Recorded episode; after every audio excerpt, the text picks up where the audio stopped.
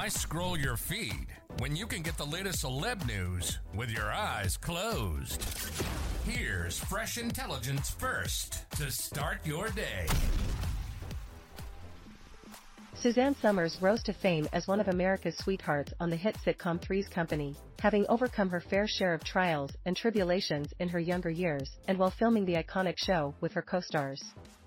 RadarOnline.com can reveal secrets from her past, including family turmoil, a shocking arrest, and a bitter feud with her castmates long before she died one day ahead of her 77th birthday. Despite the drama, Somers was known for keeping a smile on her face. Suzanne is the ultimate Hollywood survivor, pop culture expert Chris Mann shared. She has always been laughing her way to the bank, Somers had been candid about her troubled childhood with an alcoholic father, revealing how it brought her to a dark place before freeing her. That great guy, he was, faded and the person who emerged was the drunken one, mean, frightening, abusive, she penned in her book, Two's Company, a 50-year romance with lessons learned in love, life and business. Laughter was replaced by long scary nights hiding from him in a locked closet, where my brother, sister, mother, and I trembled in fear, praying he wouldn't find us, and hoping he'd just pass out. Although she faced a deeply impactful struggle, Summer said she remained focused on the positive, adding, All I learned as a result of his alcoholism and criticism gave me my drive. I now realize I am who I am because of what we went through, that his disease was my greatest teacher, and that forgiveness is liberating. Later on in life, the actress was a struggling 24-year-old model and single mom of one struggling to make ends meet.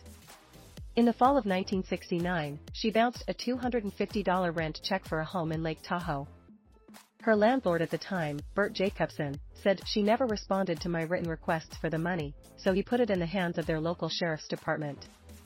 Months later, the blonde bombshell was arrested in San Francisco, where she was booked on $1,250 bail in March 1970.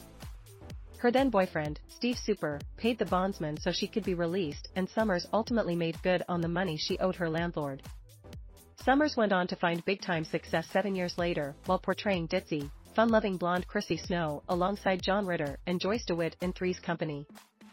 Visit the all-new Radar Sports for all the on- and off-field activities of the biggest names in the games.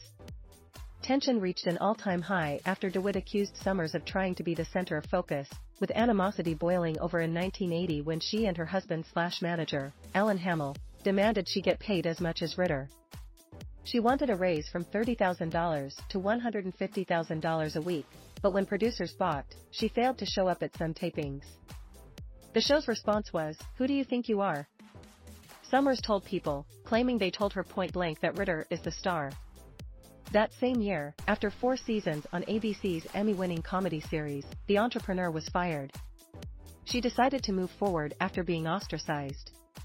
After her work transition, Somers performed shows in Las Vegas and eventually went on to launch a fitness and skincare empire. Throughout her career, she raked in big bucks with The Thigh Master and her best-selling books, having weathered a wildfire that destroyed her home in Malibu, California, back in 2007 prior to her death.